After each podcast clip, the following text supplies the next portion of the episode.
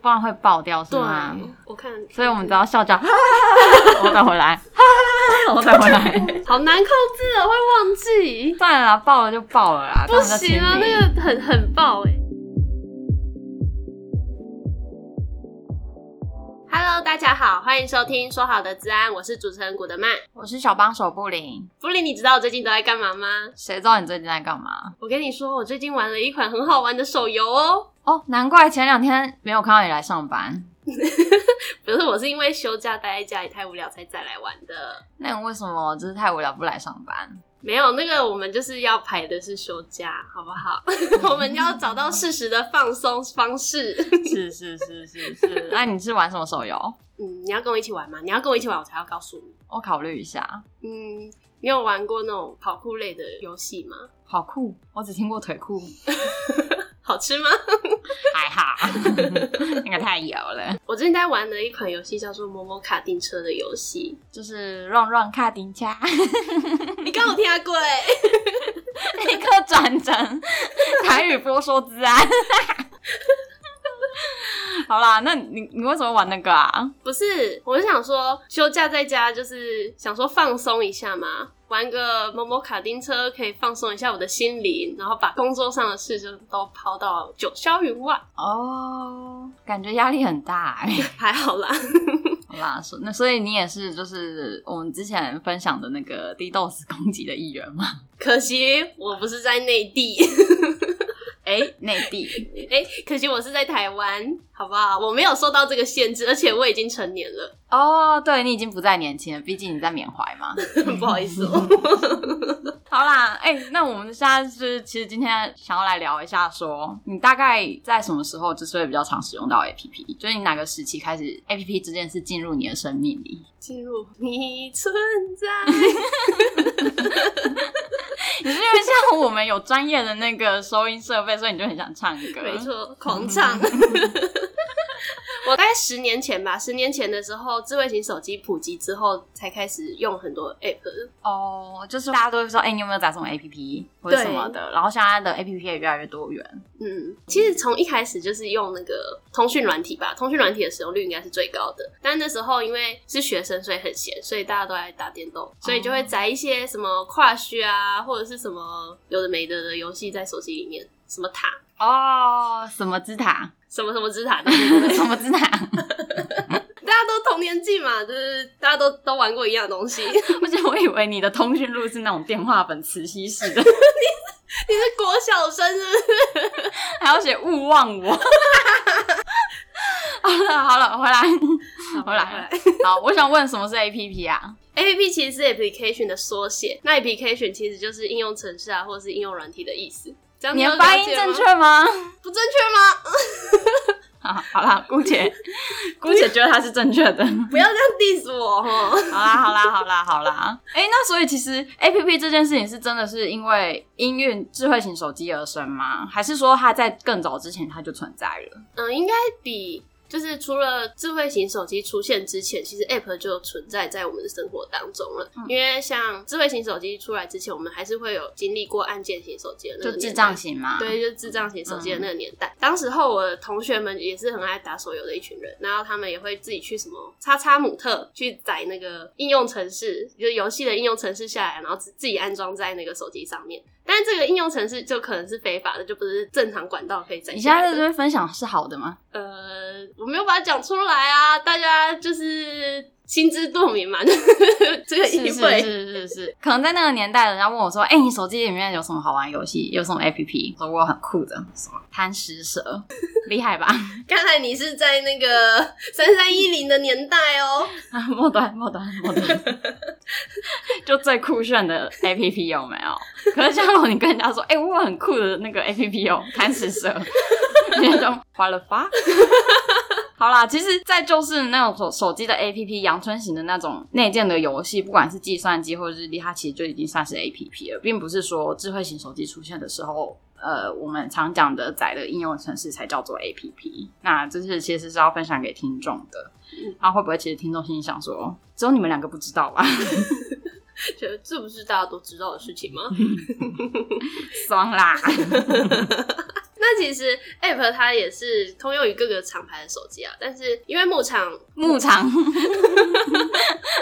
因为目前市面上的手机 OS 的作业系统不一致，像有的人就是 Android 系统，但有的人又是 iOS 系统，还有一个很酷的 Windows 自己的系统，Windows 自己的作业系统。那他们装的 App 是 Windows 自己开发的吗？还是是吧？是吧？不完全是自己开发吧，也是有开放吧，只是因为它市场太小，就是做它的人比较少。那这样子不就蛮多的游戏玩手游玩家都会觉得不要用微软的手机吗？就是因为它的那个可能市场比较小，所以其实在今年手游玩家原本就是想说，哎、欸，Windows 十一他们的新的手机发表，希望期待的是说他们可以支援 Android 的应用程式的系统，可是却跳票了，所以还蛮多手游玩家其实是蛮伤心的，伤心，对，伤心。所以虽然没办法如期上线，可是也许在未来的某一天，就是它是可以支援 Android 的 APP 系统这样。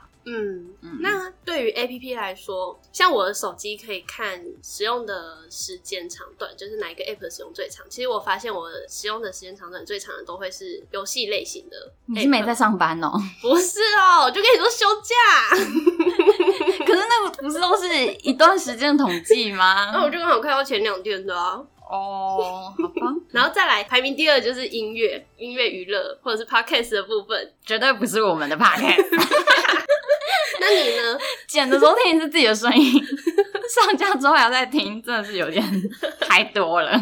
那你呢？你最常用的 app 是什么 app？我认真想一下，社群吧，因为毕竟我还是要维运那个我们的粉砖啊。哦，对啊，我会不定时上去看一下我们触及人数。嗯，我就是这么认真在上班。好，记得要找时间放松哦，可以跟我一起玩手游。你 先不要，你那太老派了，没礼貌。好啦，那其实手机的作业系统其实大致分为刚刚讲的那三大类。那其实使用市面上市占率最高的其实是 Android 系统。那使用它的品牌有韩国的三叉，不是三叉葱，是三叉，然后再来是强国的小米。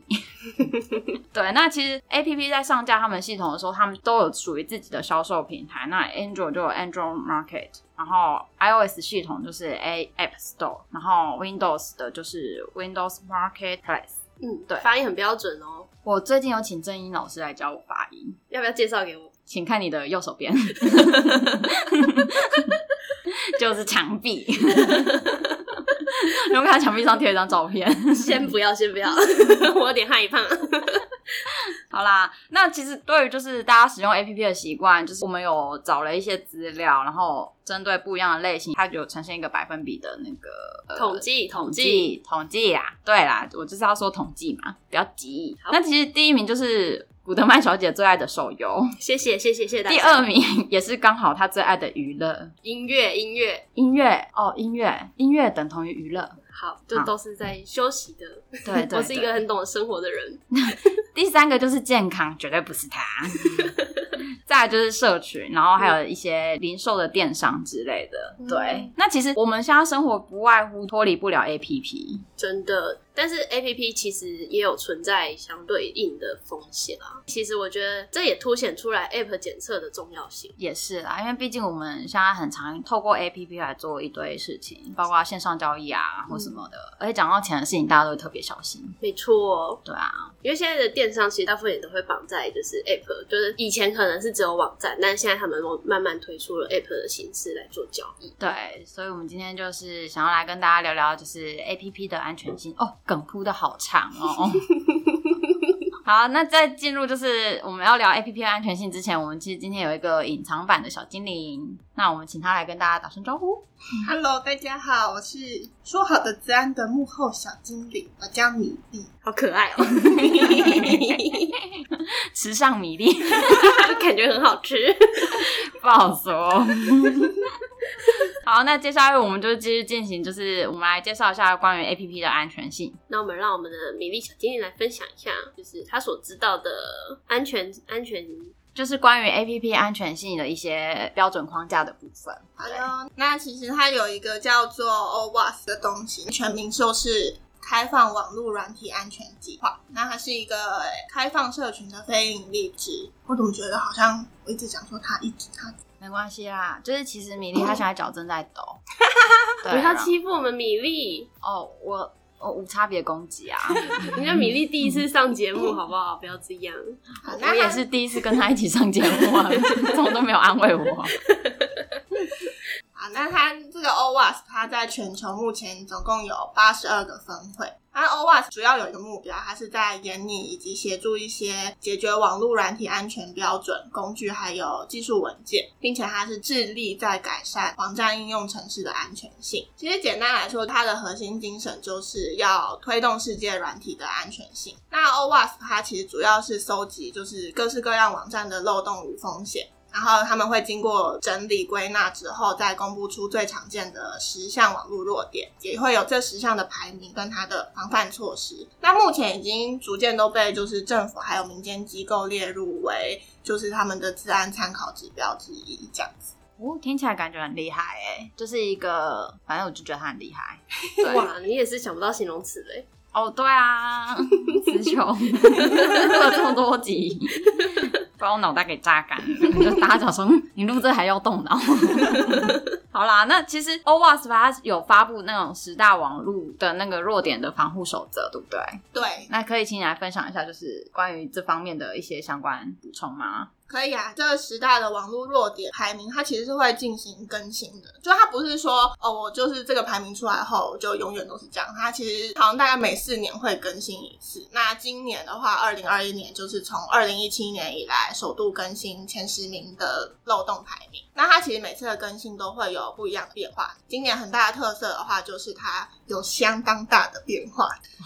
等下等下，最大的特色就是大变化。对。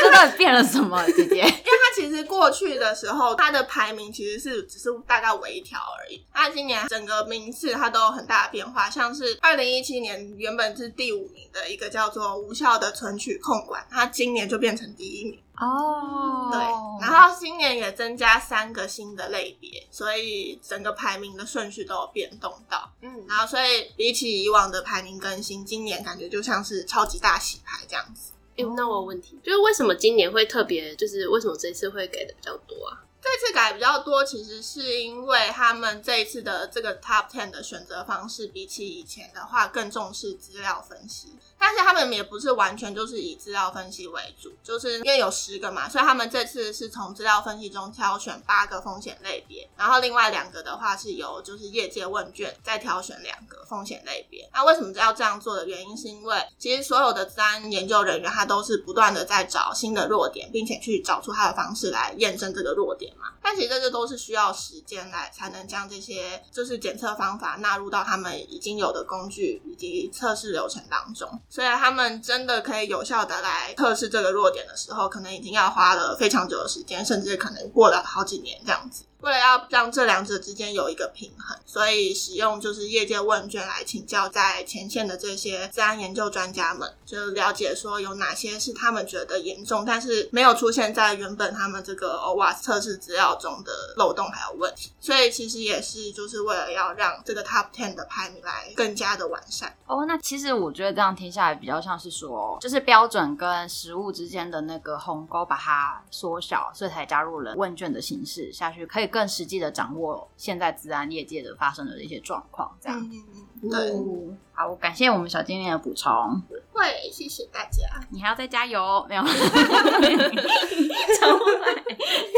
不要紧张，没事。大家没有看到我们，我们是躲在暗处的。那其实刚刚米粒跟我们分享的这个 OWASP，它是针对于网络软体的这个安全计划。那 OWASP 它其实还有另外一个。OWASP Mobile 的这个 Top Ten，那其实如果在做 App 检测的话，会参考的是 OWASP Mobile 的这个 Top Ten 来进行检测。那针对就是除了刚刚古德曼小姐讲的那个 Top Ten 以外，它其实还有就是专门针对 APP 有三个专案。那第一个其中就是行动应用安全验证的标准。对，那它主要是针对 APP 的那个安全模型去进行架构定义，然后列出一些行动应用程式 APP 的一个基本的一些安全的要求。那主要需要去参考这一个标准的参与人员有软体架构师，然后开发人员跟测试人员、资安专家和使用者都可以使用。那是不是大家都可以用？一般买菜都会用吗？哎、欸，人家是使用者啊。他也有手机、啊，人家也有智慧型手机，好不好？好啦好啦，都跟你说嘛。来来来来，接下去下面一个。好了，第二个，那换我说，不好意思。第二个是行动安全测试指南，那它是对应到前面布林分享的行动应用安全检测标准的安全需求所定义的一些测试规范。第三个专案则是 checklist 的形式，那它则是呈现出行动安全测试指南的针对它的测试结果提出的一份摘要表单。它也是基于前面两项的行动应用安全验证标准而成的。好，那额外补充一下，就是其实目前台湾的那个金融单位其实是相当重视 APP 的一些检测的一些相关的条件。对，它是有被规范，而且现在为什么会比较重视金融这方面？其实也主要是因为现在很多网络银行的诞生，那他们也透过 App 的形式让使用者来方便的使用。我觉得你讲的真棒，谢谢。哎，那你知道在台湾有什么样子的 APP 检测标准吗？其实台湾的部分的话，就是由经济部工业局的那个行动治安检测标准来作为就是 APP 的检测依据，其中它又针对这样子的检测结果来发行或是认证一个叫做 MAS 的标章，那我们古德曼小姐非常的坚持说它叫 MAS，那我也不知道念的对不对，反正我也不知道念的对不对，对，我也不知道念的对不对，那念错就是骂古德曼，嗯，先不要，先不要。这个 MAS 的标章主要是由行动应用治安联盟来进行审查。对，然后它的 APP 检测的认可，目前的实验室认可实验室有十三间，那会针对你的 APP 的风险分为三级，就一二三级。那第一级的话，它的检测的项数有二十二项。那第二级二十五项，再来是第三级就是三十项。那一二三级主要差异在于说，第一级的话，如果你的 APP 是没有身份鉴别的，那你只需要取得第一级的认证。可是如果你的 APP 是有需要身份鉴别的呢，就是一定至少要取得第二级认证。第三级的部分就是需要有身份鉴别，但同时又有一些交易功能的话，就要取得最高级的认证。这样，嗯，但是它其实你只要符合第三级的认证，你就同时也会符合第一级跟第二级的认证啊。它是叠加上去的，对，就是一个包含语的概念。对对对对对对对。所以像是金融相关的 App 啊，他们都是有交易功能的行为，所以他们都必须要先符合这个第三级的认证，才能够拿到这个 MAS 的标章。对，那其实目前台湾的那个 APP 强制性的要求，主要还是在于金融机构，然后还有一些政府单位。但是我觉得未来有可能电商这一块也会被纳管。哎，怎么说？因为电商的 App 上面在购买东西的时候，也会有一些金流的产生啊。那它也符合它这个第三级的检测标准，就是有交易功能行为的 App。其实照理说是需要的啦，只是因为现在目前没有一个法规说强制规定电商产业也需要这么做。嗯，可是未来的话就是不一定。当然，如果你有通过检测的话，越安全，那使用者、消费者就会越安心。没错。那对于就是这个台湾 App 的检测程序啊，如果你就是对于你的 App 想要送检掉的话，其实你就是送到刚刚我们前面提到的这个十三间的检测实验室里面，在这个检测实验室，它就会做相关的检测作业啊，那也会提出相关的检测报告。当你的这个检测报告是通过的，它就可以把你的报告去跟行动应用治安联盟来代申请合格证书以及标章。那当这个行动应用资安联盟他们申请通过了以后呢，他们会再把这个相关的合格证书啊以及标章提供给这个检测实验室。那再有检测实验室的部分提供给我们的送检掉的单位，那他们就可以正式的取得的一个合格的证书以及标章。那刚刚古德曼小姐她有分享了一下，就是整个 APP 检测的一些程序。那现在由我来分享一下，就是说台湾 APP 目前安全的一些剖析的状况。那其实有业者针对目前台湾国内的四百支的 APP 检测中，就是有归纳出哪一些产业最需要做这样的检测。嗯，对。那四成是金融领域的 APP。那我们刚刚前面有提到，就是因为金融有法规在，就是 push 了这件事情。那有两成是政府单位，这是都非常符合我们刚刚前面讲的。那其他还有包含一些行动支付啊、教育、医疗跟运动的一些产业。中诊这些的检测的 APP，其实有发现出三类最常见的风险。那第一类是 第一类的风险是不安全的资料储存，嗯，再来第二类就是不安全的传输行为，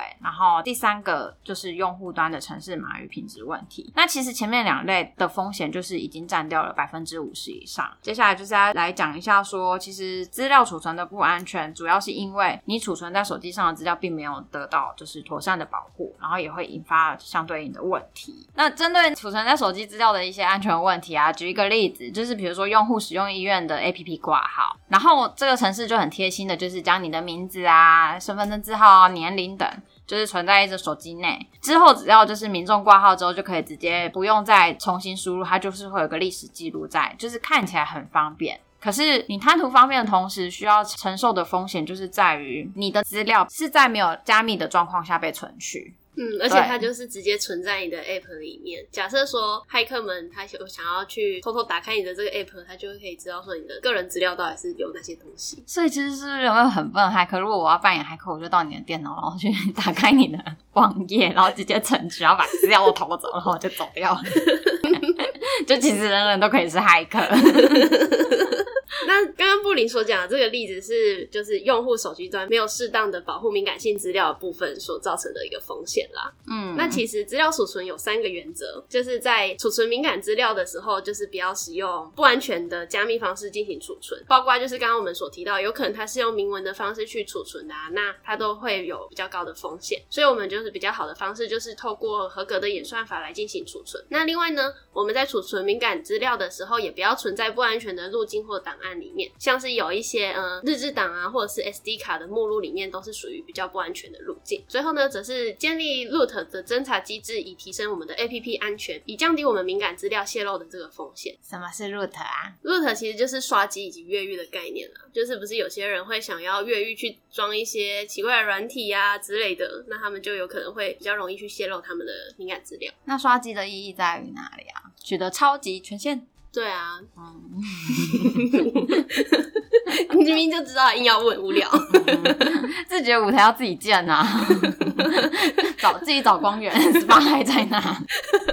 那其实，在检测的项目当中，有一项就是我们呃，应用程式它要在存取资料前，都必须要经过使用者的同意啊。嗯，嗯，了解。对呀，好啦，然后再来第二点就是资料传输的不安全性。嗯，那这个其实听起来好像很高深，但是它不外乎就是当你在 Google 打开，然后网址的地方要搜寻的时候，大家不知道会不会发现那个 HTTP 的部分，就是网址的地方会看到 HTTP 跟 HTTPS。对，那其实有加 S 的，就是比较安全。简单讲一下，就是 HTTPS 跟 HTTP 的差异，它的呃那个 S 的部分其实就是指安全性 security 的部分。所以透过 HTTPS 在进行资料传输的时候呢，其实是相较于 HTTP 来说是比较安全的。就是它有被加密啦，对，它就是它有被加密，而且其实目前大部分的网站都是用 HTTPS 的方式来进行传输的。有没有例子啊？有啊，其实嗯、呃，不知道你有没有发现，就是 Google 搜寻引擎啊，它从九零版开始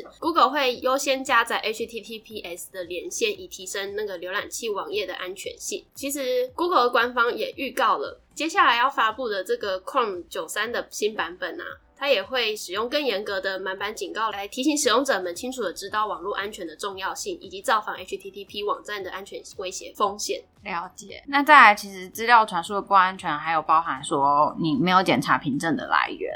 嗯，对。然后这个部分呢，其实对应到它有一个问项，就是行动应用程式的伺服器的凭证签发来源。其实，在 APP 做检测的时候，它就是会扫到这一项，就是看你有没有合格，对不对？嗯，那如果它没有检查凭证，会造成什么风险？你知道吗？它会那个容易被植入恶意程式，或是资料盗窃。有可能讯息会被篡改，嗯，它就更有可能会受到中间人的攻击，因为当你的资料在传输的过程当中，嗯，你没有经过这个凭证的验证，那他可能就可以从中间截取你的封包，那他就得到你的相关的资料了。是，好，那第三个就是你使用过旧的 TLS 版本，那有请我们的古德曼小姐帮我补充什么是 TLS 版本。TLS 它其实是一种加密协定，它其实是从使用者的用户端的伺服器、电脑或者是应用程式等等的行动数据，那透过 TLS 的方式来进行加密以及验证。那 TLS 一点一以前的版本其实是比较容易被破解的，所以后来大部分的这个 App 的话，也是建议是使用一点一以上的版本才能够符合我们 MAS 标章的基本要求。那甚至国外他们更要求是要 TLS 一点二以上的版本才能通过安全的测试。哦，原来如此。哦，很酷哎。好啦，其实大家对于就是 A P P 的那种治安要有一些意识啦。就是当你下载一个那个噪音分贝的 A P P 的时候，然后呢，接下来呢？接下来他不是通常都会跟你要求说要存取麦克风的权限，这是正常的，这是正常的。那假设说他跟你要求存取你相片的权限，那你就要小心了。对，所以其实我们自己在日常生活当中载 App 的时候，也可以做一个简单的自我检视啊，就是提升自己的自然意识。对，对，不要当麻瓜，当麻瓜也要当个聪明的麻瓜，不要立志当麻瓜，要当一块会呼吸的肉。好了，我们布林小姐要去当会呼吸的肉了。对，好累哦。如果对于我们今天分享的 APP 检测还有什么样子的疑惑的话，欢迎留言给我们哦。那我们这期节目聊到这边，我们下次见，拜拜，拜拜。虽然我觉得你们应该也不会留言。拜拜，拜拜。